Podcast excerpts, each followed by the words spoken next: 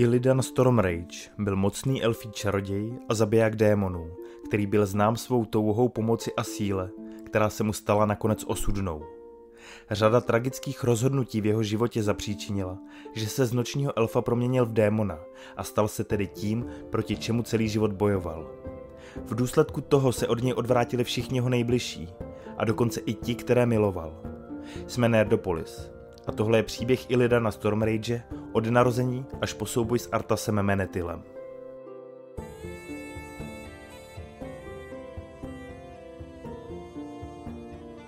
Illidan Stormrage se stejně jako jeho dvojče Malfurion narodil před rozdělením světa ve vesničce Lorlatil v regionu Valšarach, který byl kolébkou druidské kultury nočních elfů.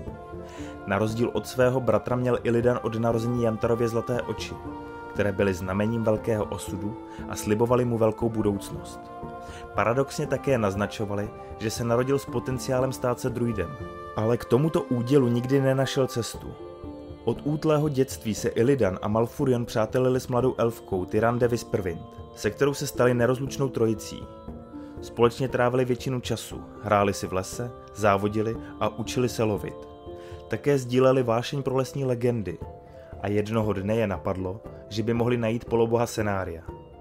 Ačkoliv pána lesa ve skutečnosti nevěřili, řekli si, že by to mohlo být vzrušující dobrodružství a vydali se ho najít. Netrvalo dlouho a zvířata a rostliny přinesly zprávu svému pánovi o třech nočních elfech, kteří ho hledají. A Scenarius, zaujat jejich vášnivým nasazením, se podíval do jejich srdcí. Především v Malfurionovi viděl velký potenciál a proto se rozhodl, že se jim zjeví a nabídne jim své druidské učení. Překvapení elfové dychtivě přijali jeho nabídku a začali pod jeho vedením trénovat. Malfurion byl talentovaný student a učil se rychle, za to Illidan byl v druidském umění nemotorný a brzy začal být netrpělivý. Nakonec se rozhodl, že velkou budoucnost, která mu byla předpovídána, nebude hledat v druidském učení, ale v klasické magii elfů a lesního poloboha tak opustil.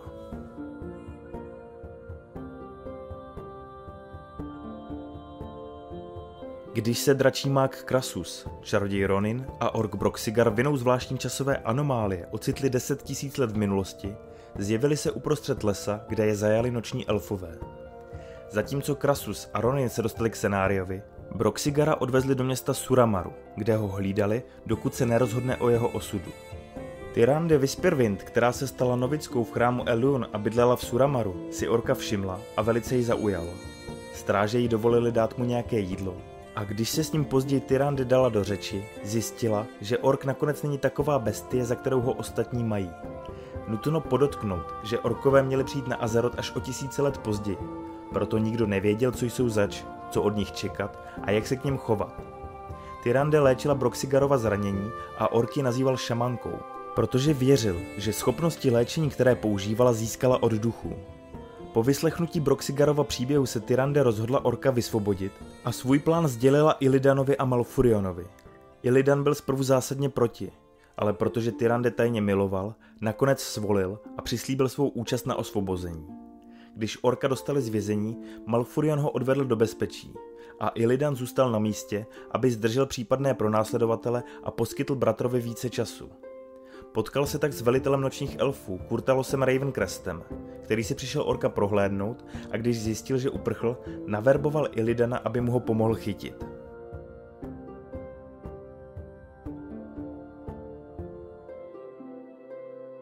Illidan souhlasil, protože doufal, že se mu podaří Kurtalose v pátrání zpomalit, aby Malfurion s Broxigarem měli čas na útěk. Po cestě Illidana s Kurtalosem napadli pekelní psy, kteří se objevili kdo ví odkud a kteří velitele skoro zabili. Nebýt Illidanovi pomoci. Vděčný Kurtalos ho jmenoval svým osobním čarodějem a později mu nabídl místo velitele měsíční hlídky, což byla elitní skupina čarodějů nočních elfů, kteří sloužili jako ochránci a strážci míru ve starověké říši Kaldorej. Řád byl založen dávno před válkou prastarých a mezi jeho členy patřili talentovaní kouzelníci, kteří se věnovali udržování míru a bezpečnosti národa Kaldorej. Illidan projevil mimořádný talent a ambici pro magii, která v něm probudila touhu pomoci a hledání nových způsobů, jak posílit své kouzelnické schopnosti. A měsíční hlídka mu pomáhala jeho vášně alespoň trochu ukojit – Mezitím se neobvyklé útoky pekelných psů a dalších démonů začaly stupňovat a tak se Malfurion ponořil do smaragdového snu, aby záhadě přišel na kloup. V něm zjistil, že vše má na svědomí královna elfů a Šára, která otevřela se svými urozenými, tedy vyšší třídou elfů portál pro démony plamené legie. Využila k tomu studnu věčnosti, obrovské jezero, které bylo skutečným srdcem magie a přírodní síly na Azerotu.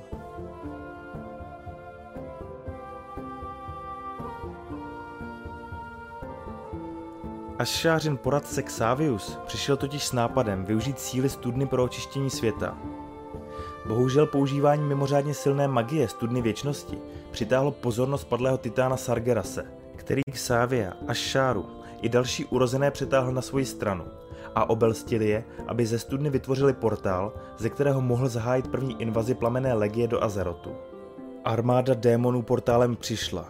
Rychle a bez milosti zničila nejlidnatější elfské město Zin a Šáry a poté pokračovala k Suramaru, kde se ale sformoval odpor pod velením Kurtalosa Ravencresta a kterého byli také součástí Illidan, Malfurion, Tyrande, Krasus, Ronin a Broxigar.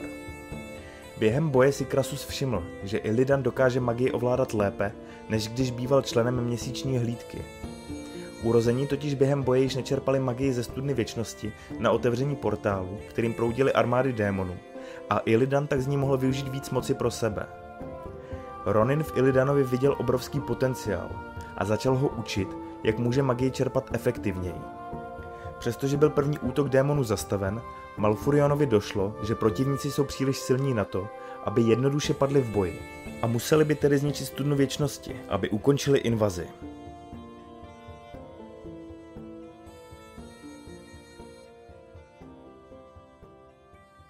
Taková myšlenka Ilidana vyděsila, protože studna byla zdrojem jeho milované magie a pravděpodobně i nesmrtelnosti elfů. A její ztráta by pro něj byla příliš drahou cenou. Kromě toho Illidan zjistil, že stále více obdivuje síly plamené legie a vidí v ní magickou čistotu, která je základem jejich chaotického chování. Po smrti velitele měsíční hlídky během boje se vůdcem měsíční hlídky stal Illidan, ale místo, aby nechali její členy při dalším útoku sesílat kouzla, nařídil jim, aby všechnu svou sílu přenesli na něho, aby on sám mohl sesílat lepší a ničivější kouzla. Když při jedné z dalších bitev Illidan zašel tak daleko, že vysal své vojáky tak moc, až zemřeli, došel k přesvědčení, že k poražení plamené legie je nutná oběť a ostatní začal považovat za hlupáky, že tuto pravdu neuzřeli. Během další zbytev z démony se Illidan také střetl s jedním z velitelů plamené legie, démonem Azinotem, kterého v souboji zabil a jako kořist si ponechal jeho dvě zakřivené čepele. Tak Illidan přišel ke svým charakteristickým zbraním Twin Blades of Azinot, které vypadaly elegantně a hrozivě zároveň, a které byly zdobeny démonickými reliéfy, symboly a runami, které je spojovaly s jejich minulostí i s jejich dřívějším majitelem.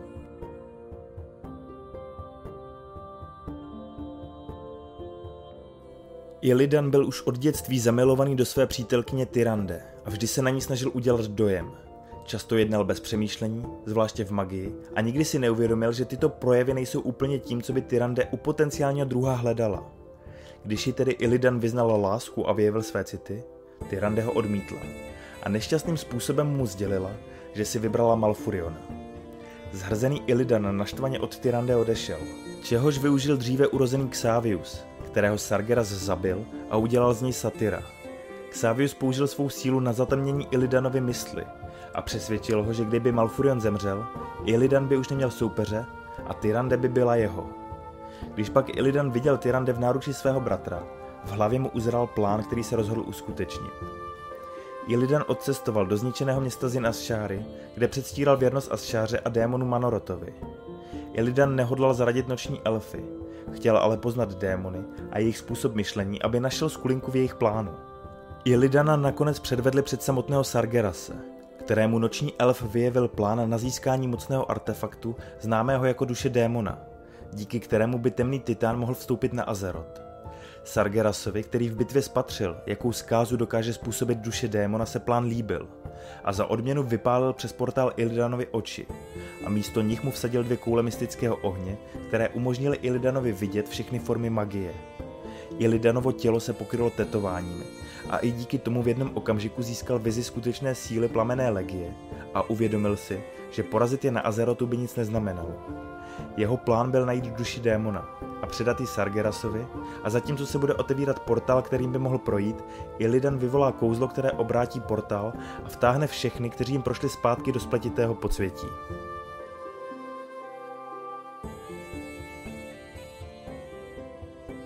Illidan si pak nechal ošetřit zraněné oči a mezi služkami, které ho léčili, byla i elfka jménem Lady Vash, která mu podala jantarový šátek v barvě, jakou mýval jeho oči. A zakryla jim jeho nové oči, které dostal od Sargerase. Královnu a žáru nový Illidan fascinoval, ale úplně mu ještě nevěřila a tak zůstala opatrná a hledat duši démona s Illidanem poslala jednoho ze svých kapitánů. Duši démona měl v držení Malfurion, který ukradl drakovi jménem Deathwing, ale Illidanovi se podařilo ji od něj získat a přinést ji Sargerasovi. Když se duše démona dostala do rukou Legie, začali ji používat jako ohnisko k posílení svého portálu nad studnou věčnosti pro příchod Sargerase. Malfurion se mezi tím se skupinkou spojenců infiltroval do Zina Šáry, kde se setkali s Illidanem a přestože se druid na Illidana zlobil za údajnou zradu, brzy pochopil jeho plán a souhlasil, že mu pomůže. Společně s Tyrande se odebrali ke studní věčnosti, kam byla duše démona odnesena. Oba bratři spolu naposled začali spolupracovat a jejich úsilí bylo úspěšné. Portál ve studně věčnosti se obrátil a přitáhl démony ze všech koutů Kalimdoru zpět skrz něj.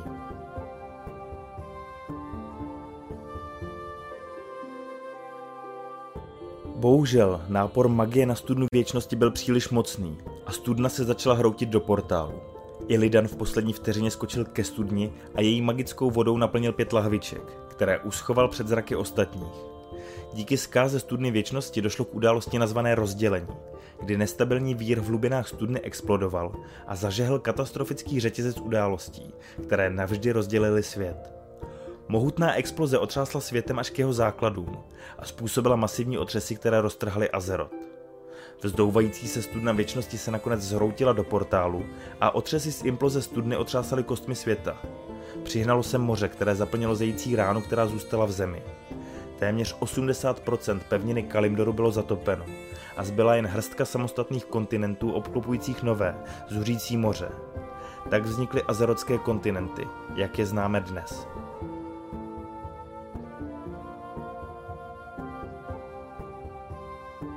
Po rozdělení světa si noční elfové řekli, že jim bude bez magie pramenící ze skažené studny lépe. Ale i Lidan jejich názor nezdílel. Díky vizi, kterou zažil během toho, kdy mu Sargeras věnoval nové oči, věděl, že se plamená legie jednou vrátí a musí se na ní připravit.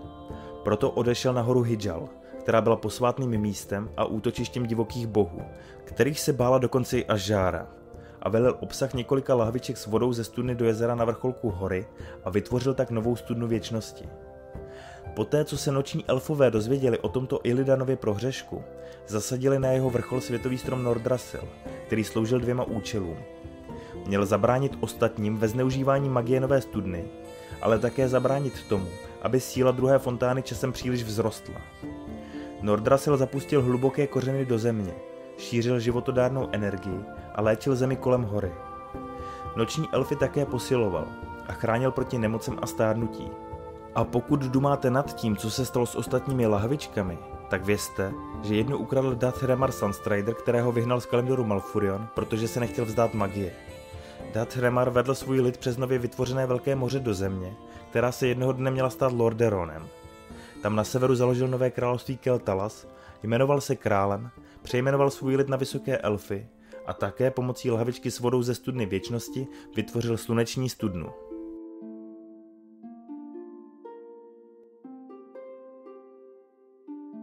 Malfurion nebyl schopen pochopit, že se jeho bratr dopustil takového kacířského činu a znovu se pokoušel Illidanovi vysvětlit pošetilost jeho konání. Tvrdil, že magie je ze své podstaty chaotická a může způsobit zkázu jen pokud existuje – Illidan odmítl naslouchat, protože ho magie uchvátila natolik, že mu jeho bratr připadal jako nevědomý hlupák. Illidan tak dále tvrdil, že pokud by se plamená legie někdy vrátila, bude zapotřebí magie. Nedostatek výčitek svědomí otřásl Malfurionem až v hloubi jeho duše. A když se v něm vzedmul na bratra vztek, pochopil, že je Illidan navždy ztracen. Nařídil ho uvěznit hluboko pod horou Hijal ve vězení, které se nacházelo daleko od jeho zraku i mysli. Přesto Malfurion později poznamenal, že Ilidana do jeho vězení občas šel navštívit v naději, že se mu podaří ho odvrátit od jeho osudové cesty, leč nepodařilo se. Illidan byl uvězněný v rozsáhlém podzemním mohylovém vězení, kde zůstal připoutaný a bezmocný 10 tisíc let, což je i na neumírajícího elfa hodně dlouhá doba. Jedinou společnost mu dělala Majev Shadow Song se svými strážkyněmi, které slíbily Malfurionovi, že budou Illidana hlídat a nenechají ho utéct. Majev schromáždila dobrovolníky ze sesterstva Eliun a společně s kněžkami založila novou organizaci známou jako Strážkyně – které měly jako hlavní poslání bdít nad Illidanem. Postupem času se jejich pravomoci rozšířily a začaly hlídat i další vězně. A často se vydávali hledat a zatýkat zločince i mimo svůj podzemní komplex. A tak se stalo, že byla Maje vyslána na jednu z takových misí a když se vrátila, zjistila, že Illidan zmizel a několik jejich strážkyň bylo zabito.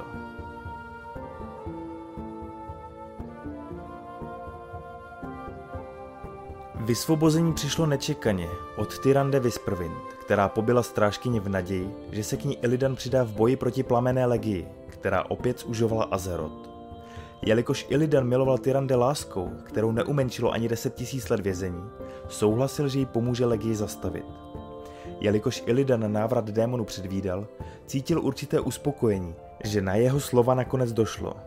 Přísahal, že se postaví plamené legii a pak od nočních elfů odejde. Illidanův bratr Malfurion nebyl z neočekávaného vývoje událostí moc nadšený a vyčetl Tyrande, že se Illidan za ta léta vůbec nezměnil a démoni a jeho touha po magii nad ním mají stále moc. Illidan svého bratra ignoroval a vydal se s démony bojovat. A tak se stalo, že první, na koho narazil, byl Artas Menetil, šampion krále Ličů, který s pohromou přišel dobít Kalimdor. Ti dva se do sebe hned pustili a po dlouhém a vyčerpávajícím souboji jim došlo, že jejich síly jsou vyrovnané a oni by takhle mohli bojovat do nekonečna. Elidan zápas přerušil a zeptal se Artase, co tady pohledává. A on mu popravdě odpověděl, že hledá někoho dostatečně schopného a šíleného, kdo by se pokusil získat Guldanovu lepku, mocný artefakt, který v sobě ukrývá nepřeberné magické síly. Poznámka o magii a moci Ilidana hned zaujala a když Artas dodal, že pán děsů Tychondrius pomocí lepky ničí lesy Ashenvalu a šíří tím nákazu, věděl, že musí Guldanovu lepku získat, aby tím zabránil šíření démonů a splnil aspoň částečně svůj úkol.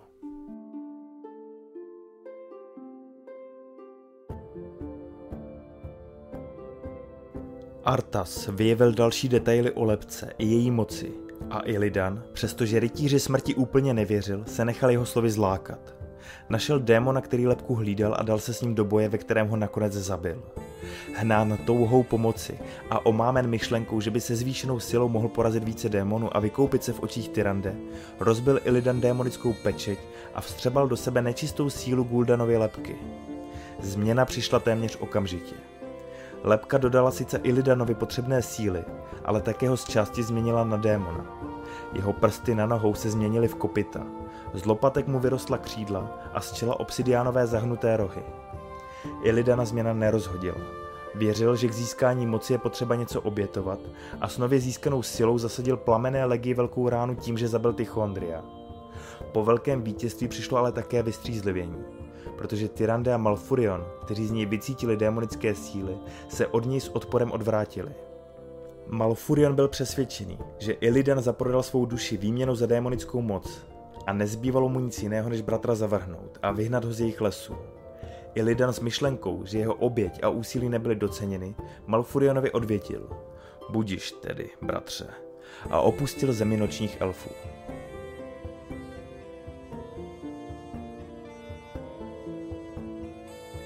Nějaký čas po konci třetí války vyhledal Ilidana démonický pán Kil'jaeden, který mu nabídl, aby sloužil plamené legii. Kil'jaeden se totiž potřeboval zbavit krále Ličů, který ho zradil a stal se příliš mocným. A Illidan mu měl posloužit jako pěšák, který by ho zničil. Kil'jaeden mu za to slíbil větší sílu i magickou moc. A Illidan, který magii miloval a toužil po ní, chvatně souhlasil, jelikož neměl už co ztratit. Díky síle z Guldanovy lepky Illidan sdílel i Orkovi vzpomínky a vymyslel plán, na který ale potřeboval spojence, kteří by mu pomohli. Proto se rozhodl požádat o pomoc své staré přátele. Po válce prastarých a rozdělení světa pohltily morské vody Ašáru a její urozené elfy, kteří, aby přežili, přísahali věrnost starému bohu Nachzotovi, který je proměnil na Nagi a vytvořili tak armádu, která měla vybudovat černé impérium na Azerotu. Po své proměně pak Nagové žili v mořích Azerotu a ve jménu své královny vybudovali na dně oceánu království. Illidan se o osudu urozených dozvěděl a pomocí svých nově nabitých sil vyvolal velké kouzlo, které dosáhlo hlubin oceánu. Skupina Nagů vedená Lady Vaš se vynořila nad hladinu a Illidanovi přísahala věrnost.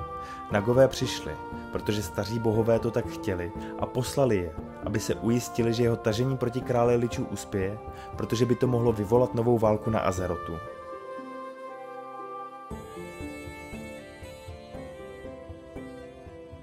Poté, co Illidan získal věrné služebníky, vydal se na ostrovy Broken Isles, kde věděl díky Guldanovým vzpomínkám, že se tam nachází Sargerasova hrobka, ve které se mohly nacházet velice mocné artefakty. Použil mu byla v patách strážkyně Majev Shadow Song, která ho vytrvale pronásledovala po celém Kalimdoru. Majev a její strážkyně dorazily na Broken Isles krátce po Illidanovi a Nagové i Elfové se spolu střetli v několika bitvách. Illidan mezi tím dorazil k hrobce, do kterého Majev následovala. Illidan s Guldanovým vědomím rychle prošel hrobkou a dostal se až do komnaty, ve které se nacházelo Sargerasovo oko, mocný magický artefakt. Majev do komnaty dorazila právě ve chvíli, když Illidan s Lady Vaš oko aktivovali. Jako pomstu za to, že ho Majev 10 000 let věznila, použil Illidan artefakt, aby se hrobka na Majev a její strážkyně zřítila. Illidan a Nagové utekli podvodními chodbami, a všechny strážkyně, kromě Majev, která unikla pomocí svých magických schopností, byly zabity. Venku se Majev spojila s dalšími svými silami, které čelily Illidanově armádě. A k břehům ostrovu také dorazili Malfurion z Tyrande a posilami elfů, pro které Majev poslala, než se vydala za Illidanem.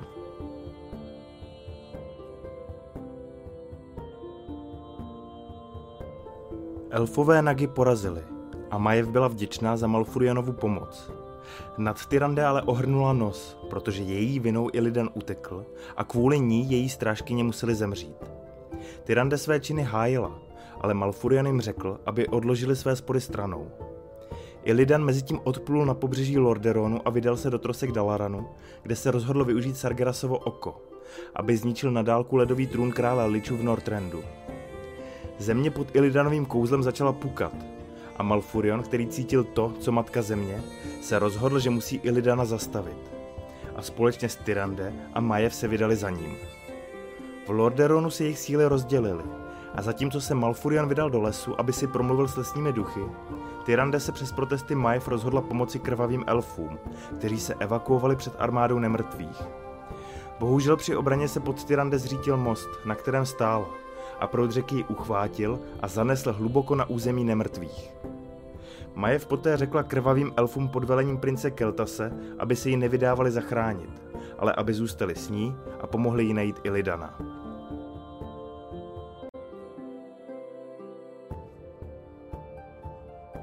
Když se Majev připojila k Malfurionovi, řekla mu, že Tyrande zemřela, protože ji rozsápali nemrtví. Nešťastný temný elf poté s Majev zautočil na Ilidana, kterého porazili a zastavili jeho snahy zničit Northrend. Rozzuřený Malfurion Ilidana obvinil ze ztráty své lásky, ale lež, kterou pronesla Majev, brzy vyšla najevo. Protože princ Keltas, který se k ním v Lordaeron připojil a šel s nimi až do Dalaranu, druidovi objasnil, že Tyrande by mohla být stále naživu. Malfurion vyhnal Majev pryč a Illidan, který rozhovor slyšel, se nabídl, že jim pomůže Tyrande zachránit. I s jeho pomocí dostali Tyrande ze spáru nemrtvých. A Malfurion poté Illidanovi řekl, že za to může jít kam bude chtít, pod podmínkou, že už nikdy neohrozí noční elfy. Illidan, který chtěl konflikt se svým bratrem ukončit, souhlasil a řekl mu, že opouští tento svět, protože se na něj bude jeho nový pán za neúspěch se zničením ledového trůnu zlobit a on se musí schovat.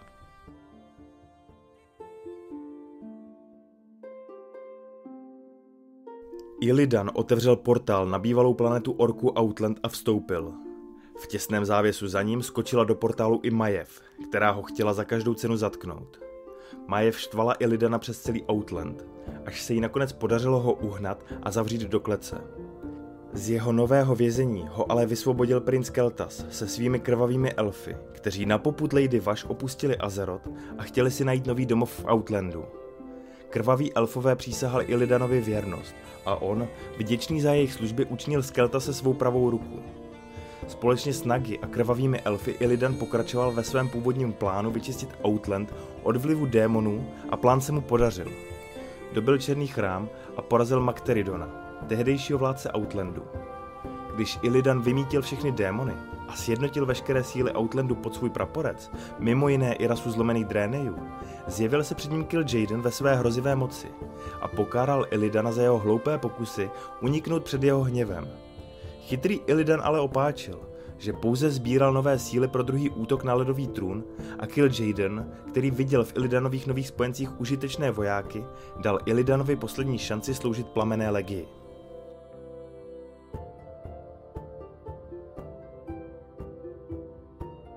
Kill Jaden si neuvědomoval, že Illidanovo dobytí Černého chrámu bylo činem proti samotné plamené legii.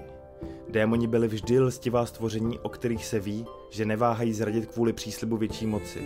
A Kill Jaden si milně domníval, že Illidan je pouhý sluha, který si nárokoval Outland jako osobní cenu, kterou by mu dovolil ponechat, kdyby Illidan zničil krále Lichů.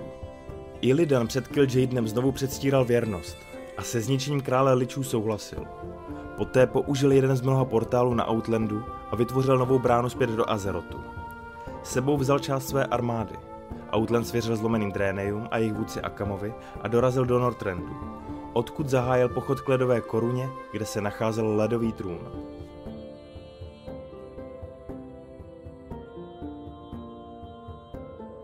Illidan, Lady Vaš a Keltas začali obléhat Northrend. Bojovali se silami krále Ličů pomalu se plahočili směrem k ledové koruně.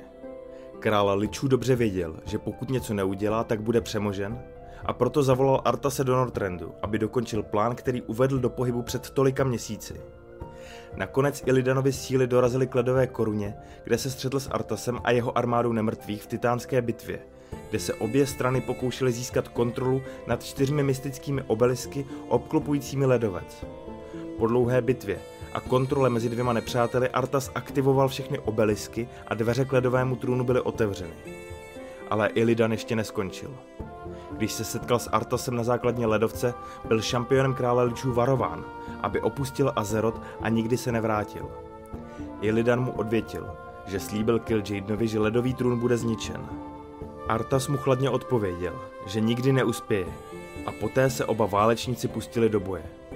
Po krátké, ale intenzivní bitvě se vyskytl okamžik, kdy Illidan zůstal nechráněný, čehož Artas využil. Mrazivým smutkem mu rozřízla hruď a Illidan se zhroutil raněný do sněhu. Byl těžce raněný, ale ne mrtev. A Artas, vědom si toho, že ho Illidan stále slyší, varoval bývalého elfa, aby opustil Azeroth a nikdy se sem nevrátil. Lady Vaš a Keltas věděli, že nemají bez Illidana šanci zničit ledový trůn. Jen tak tak ustoupili a svého zraněného pána odnesli zpět do Outlandu. Čímž končí první část příběhu Illidana Stormrage. Co na něj říkáte? A o kom byste ještě chtěli slyšet? Napište nám do komentářů. A pokud byste chtěli mít videa v předstihu, získávat extra obsah a vybírat i náměty některých videí, budeme rádi, když se přidáte k téměř 30 našim podporovatelům na herohero.co lomeno Nerdopolis a v našem klubu na YouTube. Tímto jim chceme poděkovat a říct, že si toho moc vážíme. Podpořit nás také můžete nákupem trika z naší kolekce na www.blackfinstore.cz lomeno Nerdopolis nebo pořízením průvodce fantastickým rokem fanouška popkultury v knihách Dobrovský. Díky, že nás odebíráte, sledujete, posloucháte, podporujete. S vděčností k vám všem se loučí Honzík Křepelka a Libovan Kenobi, tedy ti dva, jež dohromady se zovou Nerdopolis. Geek and Proud.